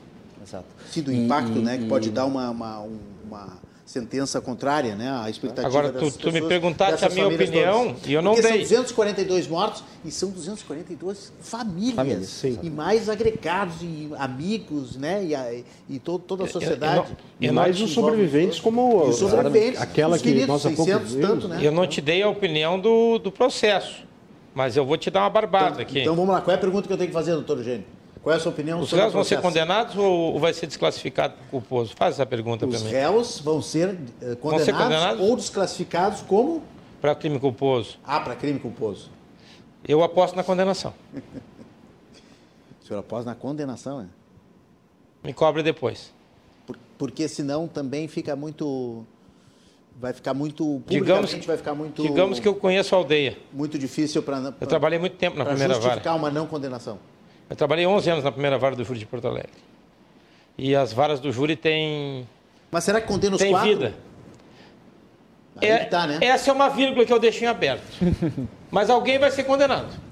É, essa questão, Renato, também tem a ver com, com essa, essa função simbólica do Tribunal do Júri. Claro que toda justiça tem essa função simbólica que vai muito além do direito e do justo como uma ideia. É, no júri isso fica mais desnudado, porque nós temos eh, jurados, leigos decidindo, e num caso como esse nós temos toda a mídia acompanhando. Então, eh, uma, uma expressão que é frequentemente utilizada pelos colegas do doutor Amorim, eh, é necessário, ou seria necessário, dar uma resposta à sociedade. Esse é um termo que eu ouço muitas vezes de delegados, de promotores de justiça. E essa resposta não é necessariamente uma resposta jurídica, é uma resposta muitas vezes simbólica. O Hernani Farias está dizendo o seguinte: no caso da fiscalização, pelo nosso WhatsApp aí, pode botar na tela. No caso da fiscalização, como foi liberado, se só tinha uma porta, tanto para entrada e para saída, a fiscalização é tão culpada ou mais do que esses quatro. Quantas festas eram feitas assim, ninguém fez nada. Se não tivesse pegado fogo até hoje, seria seriam feitas essas festas lá na Boate Kiss, ele está querendo dizer, né? Volto a dizer, a fiscalização aonde estava? Comentários da mesa? Do Hernani? Do Hernani? Sobre essa não, posso... eu não tenho não? comentário. Não tem comentário. O, o que, que eu posso dizer? É, o, o, que o Hernani está colocando é, é a preocupação. Se o poder público sinaliza para o sujeito que está ok e permite que ele opere, é um tanto quanto uh, forçoso a gente pensar que ele está fazendo alguma coisa errada. Porque se, ele, se ficasse em cargo exclusivamente do, uh, do, do, estabelecimento, estabelecer as suas regras de funcionamento, sem ter que submeter isso a qualquer tipo de fiscalização, a fiscalização é desnecessária. a não, a não ser que o proprietário do estabelecimento faça alguma coisa fora dessas regras Pô, estabelecidas. Aí, aí nós temos e um esse é o debate. Aí nós temos um ponto interessante. Mas a questão toda, pelo menos aqui. Por isso que é perigoso falar conhecer... sobre os autos. Exato, exato. E aqui vem o ponto. O que, que nós temos discutindo aqui a partir daquilo que nós temos? Uh, que havia uma autorização para operar, que todas as ditas reformas estavam sendo comunicadas, que estava havendo um acompanhamento e que após finalizar todo o processo estava ok. Se isso é verdade, se isso realmente aconteceu, bom, eu não posso partir enquanto alguém que recebe uma autorização de que tem alguma coisa errada, porque senão eu coloco em dúvida a própria fiscalização e a credibilidade da fiscalização feita pelo Estado. Uh, Renato, nós podemos fazer uma, uma, uma, observação interessante. O, o próprio prédio onde hoje está se realizando esse julgamento passou por uma recente reforma. E um dos aspectos mais uh, visíveis dessa reforma diz respeito à supressão de uma estrutura metálica que ficava bem no centro do prédio, que estruturava rampas por todos quem já entrou no foro criminal em outra época lembra dessa estrutura, uma estrutura que metálica. Um problema de sinal celular para nós, é, uma estrutura metálica com um assoalho de borracha. Vocês sabem por que essa estrutura metálica foi suprimida na última reforma? Não, nos diga. Porque aquilo se transformaria numa torre de fogo bem no centro do prédio, caso houvesse um incêndio. Meu Deus. Tá bom. Extremamente por, inflamável. E por décadas, no foro criminal, onde agora se realiza esse julgamento, nós tivemos essa estrutura propensa a criar uma tragédia. Uh, e aí, se o Ministério Público faz um acordo com a direção do fórum de substituir essa borracha por um material não inflamável e o diretor do fórum faz um piso de algodão, meu amigo. Carpete. Ele é responsável ou não é? Essa é a questão. Algum risco ele está correndo. Culposo ou dolosamente? Vamos discutir. É, porque teria que uh, ir atrás de uma informação técnica, né? Enfim. Uh, uh, o debate eu... vai ser muito interessante uhum, nesse aspecto, uhum. porque não vai fugir da prova também. Exato, exato. Aqui, ó, e o deixa, que foi produzido efetivamente. Deixa eu atender aqui as últimas mensagens, porque o nosso tempo está se esgotando. Vocês que, têm que descansar, porque amanhã pena. nós temos o segundo dia do júri, todo tá mundo vai ficar atento, né? O doutor Eugênio está de férias, já acabaram os júris. Não, senhor. Vai ficar, vai ficar atento. Tem audiência amanhã. Boa noite. Gostaria de saber a opinião da bancada sobre a influência da mídia. Olha aí, ó, tocando na nossa ferida. Na decisão do Tribunal do Júri, nesses casos que são selecionados, ele diz entre aspas aqui, e acompanhados pelos noticiários. Ele não mandou o nome, o final do telefone é 5592, mas é um rapaz pela foto. O que, que, vocês acham? A mídia influencia nessas decisões? Professor Tomás, rapidinho. Vamos lá, lá. Em se tratando do caso da Kiss, eu diria, não tem como ser uma pessoa indiferente ao episódio e à repercussão que isso teve. Não tem como. Tanto que um dos motivos vai que levou, em alguma medida sim, vai sensibilizar. Ponto. Até porque foi logo Professor, depois... posso me interromper rapidamente? Para não falar, pergunto, influenciou o STJ também? O STJ? Bom, o STJ fez o julgamento daquilo que disse. Não há elementos suficientes de afastar mas essa questão influencia também os juízes técnicos? Também. Também, também, também, também, não tenha dúvida. Se, se, o ponto é influenciar julgadores técnicos ou não técnicos, não tem problema. Também. Agora, o grande detalhe da pergunta é, é pergunta mídia Rodrigo, influencia tá? uh, julgamentos, não precisa ser o tribunal do júri apenas, pode ser qualquer julgamento. Aí sim, vamos, vamos dizer que sim, porque de fato as pessoas vivem no mundo, elas assistem televisão, elas leem jornal, elas consomem determinados produtos de mídia do segmento A, B ou C. Isso é, isso é normal. Uhum. Agora, um caso esse, desses, como o caso da Kiss, a gente não pode ignorar que a alta repercussão que teve logo depois do fato e nos momentos chave que foram do processo, eles acabam sensibilizando, talvez muito mais quem está na plateia do que quem está decidindo propriamente o caso. A Jane Tomás está nos assistindo aqui também, foi ela que mandou a pergunta a respeito da, da questão da maquete, da maquete não, do, do Renato, dos, quatro, dos quatro réus, pois não? Vamos lembrar que o caso do Sem Terra que tu cobriste Sim. foi 4 a 3 e o caso do São Feliz que eu acompanhei foi 5 a 2 uhum.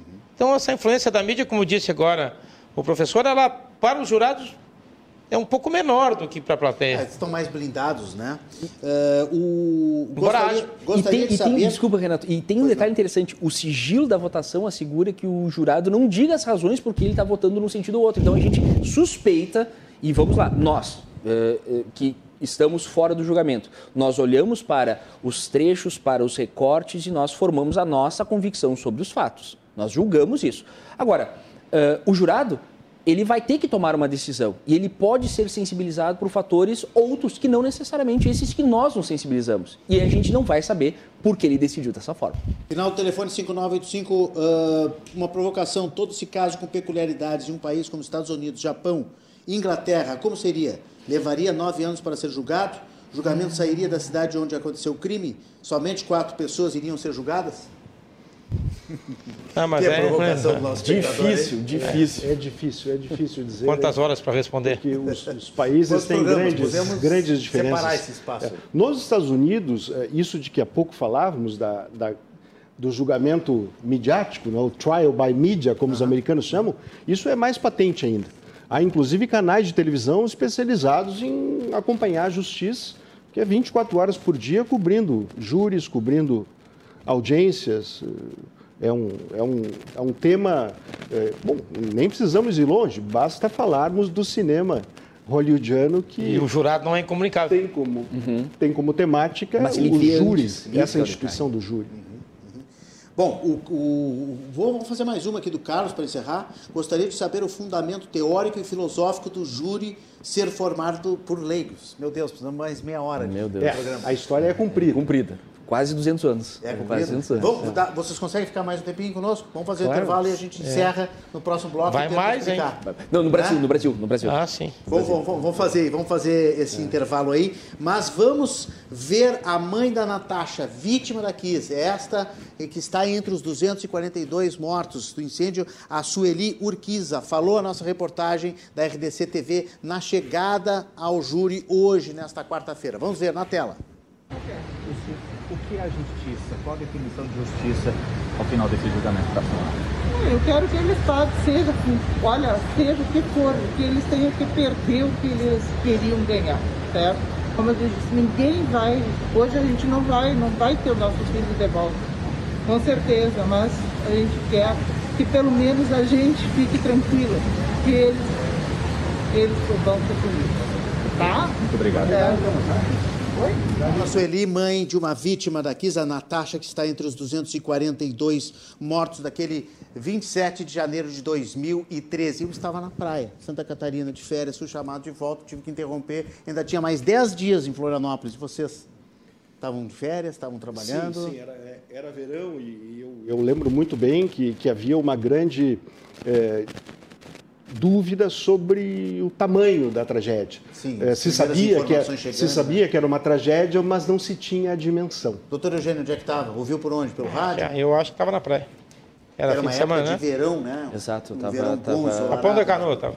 É. Vamos voltar em seguidinha com as conclusões dos nossos convidados, tentando dirimir mais uma dúvida do nosso espectador aqui no Cruzando as Conversas. Eu espero vocês.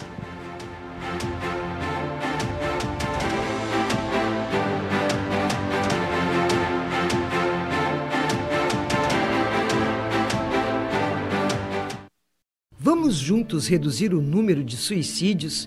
Então perceba os sinais.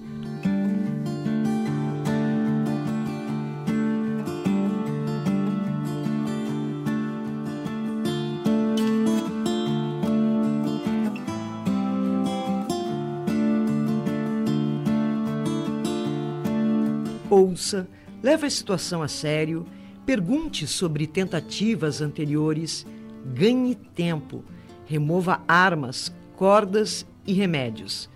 Comunique familiares e encaminhe aos serviços de apoio.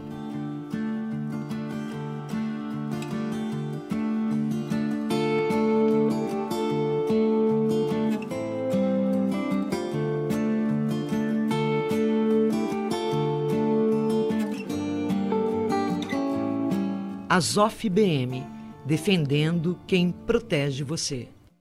Pressão da Claro tem muita internet para você ficar sempre conectado. Dá para trabalhar de onde estiver. Com o Pressão eu compartilho um vídeo de bom dia no grupo da família. E eu não saio do WhatsApp. É limitado até para fazer vídeo chamada. Dá para malhar todo dia. O Pressão ajuda até a aprender a receita. É só alegria. Você tem até 12 GB para navegar como quiser e o WhatsApp ilimitado, com ligações e videochamadas sem descontar da internet. Pressão nesse celular. Claro, você merece o novo. Acorde. Temos um convite para você dormir melhor. O seu colchão precisa ser personalizado para a sua saúde. Por isso, a Vivar é a primeira empresa do Brasil a montar todos os seus colchões à mão. E por que só a Vivar faz isso por você? Porque para nós, a sua saúde importa muito. Sinta-se convidado a dormir melhor. RDC Esporte, de segunda a sexta-feira, meio-dia, aqui na RDC TV.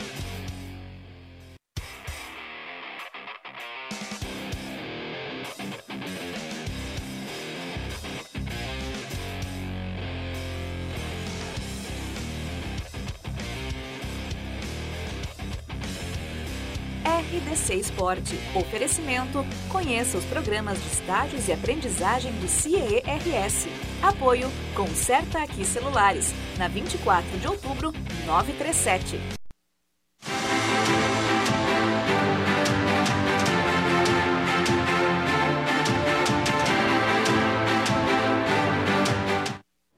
Voltamos com o segmento final do Cruzando as Conversas na noite desta quarta-feira. Estamos falando sobre o caso Kiss. Lembrando que o Cruzando as Conversas conta com oferecimento do Badesul, agente dá valor para o Rio Grande crescer, e da Associação dos Oficiais da Brigada Militar e do Corpo de Bombeiros Militar, Azof BM, defendendo quem protege você audiência altíssima, manifestação dos espectadores, o WhatsApp aqui bombando. Eu queria ter no mínimo mais a madrugada inteira aqui para continuar com os nossos convidados e quem sabe emendar o reinício do júri amanhã às 9 horas da manhã, o júri do caso Kiss. Mas vou pedir as conclusões dos nossos convidados, tentando responder o Carlos, que pergunta qual o fundamento teórico filosófico para um júri ser formado por leigos, professor Tomás? Confunde em alguma medida com a história da, da, da humanidade. A doutora Morim estava colocando, ou seja, nos seus estudos, aqui no nosso intervalo, na nossa conversa em, off, é, de que é um instituto e é, um, e é um, uma forma de julgamento muito antiga. O, fato é que no Brasil nós estamos chegando a praticamente 200 anos da instituição do júri, é, que teve mudanças, teve seus momentos de questionamento, mas hoje ele é uma instituição democrática, constitucionalmente fundada e com lugar e assento constitucional. Por que ela é formada por leigos?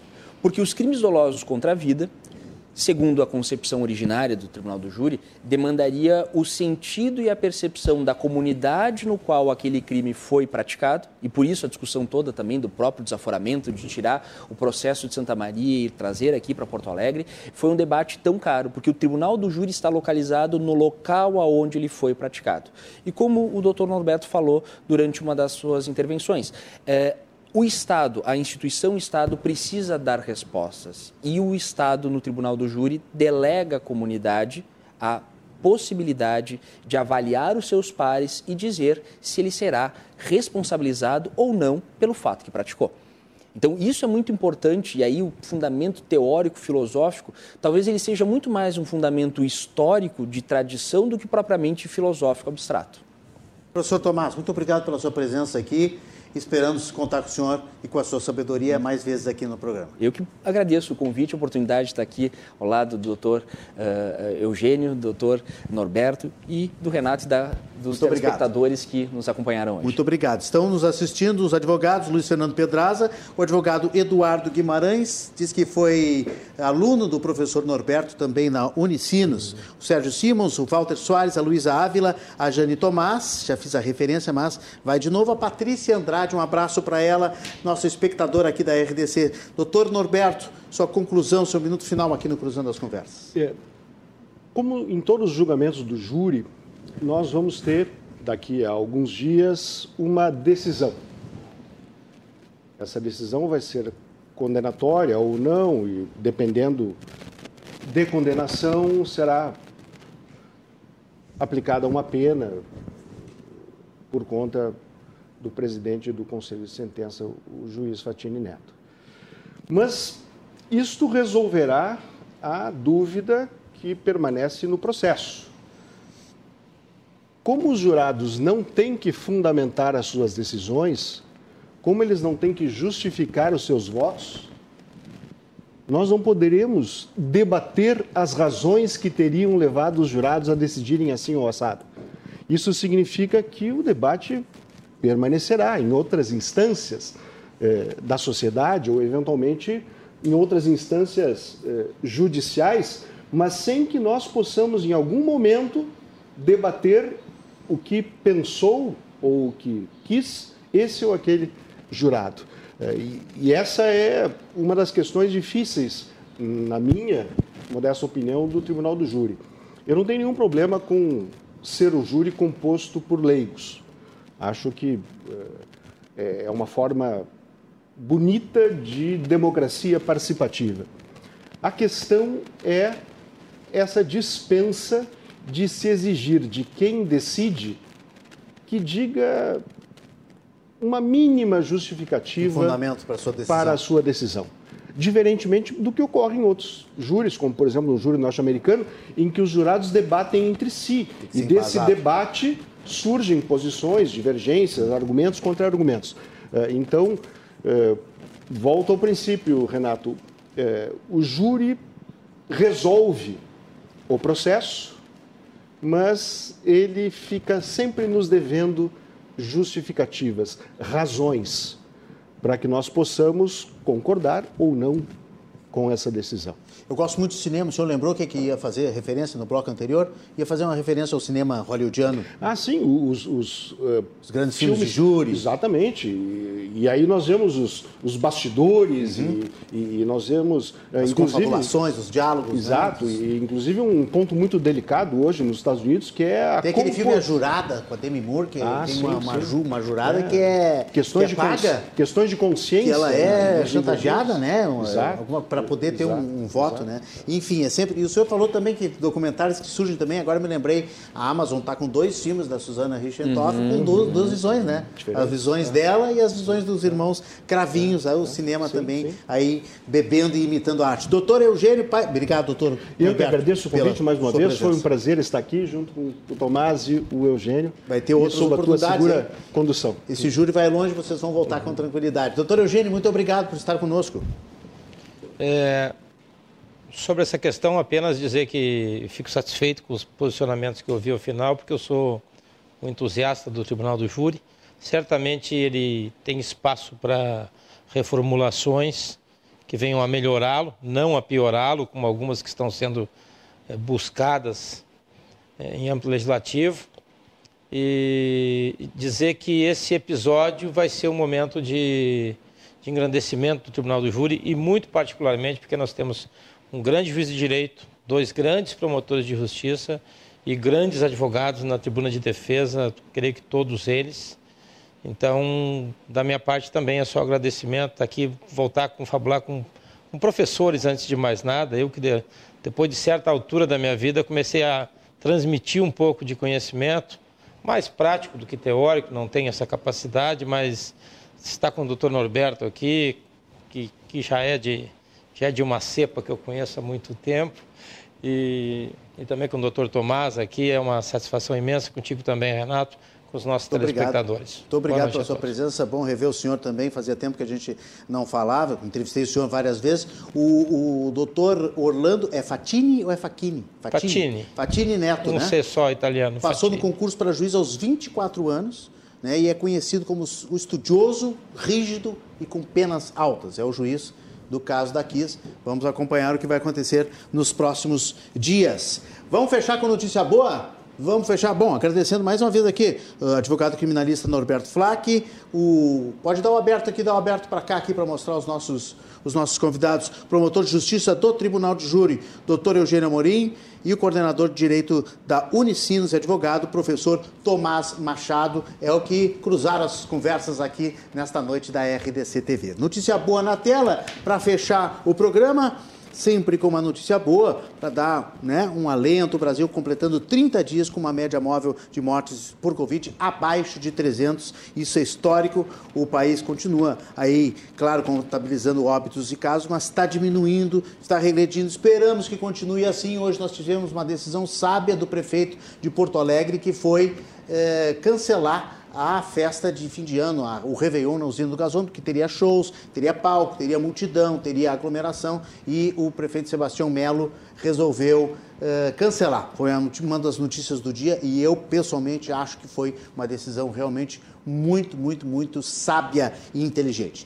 Vamos ficando por aqui, voltando amanhã, 10 da noite, com mais um programa. Amanhã nós vamos falar com o presidente da Federação, vai estar aqui no programa e vamos projetar o cenário 2022 da economia, da política, da cidadania, enfim, das entidades comerciais, que é o que interessa também a Federação. Você pode mandar as suas opiniões. E para fechar o programa agora, no início do próximo bloco aqui de, de, intervalo comercial, você vai ver a nossa chamada da reportagem da RDC TV lá no caso quis a mobilização, a agilidade, a informação a todo instante no júri que começou hoje que vai nos próximos dias. Uma boa noite para todos, obrigado à audiência é, massiva que tivemos hoje. Desculpa para quem eu não pude fazer a pergunta e até amanhã às 10 da noite. Eu espero vocês.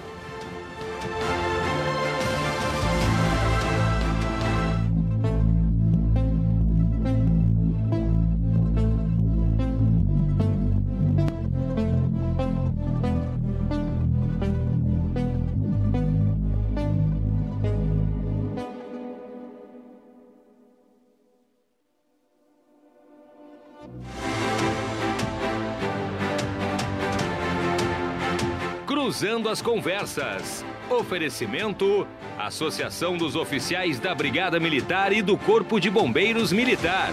Defendendo quem protege você. E Badesul, agente dá valor para o Rio Grande crescer.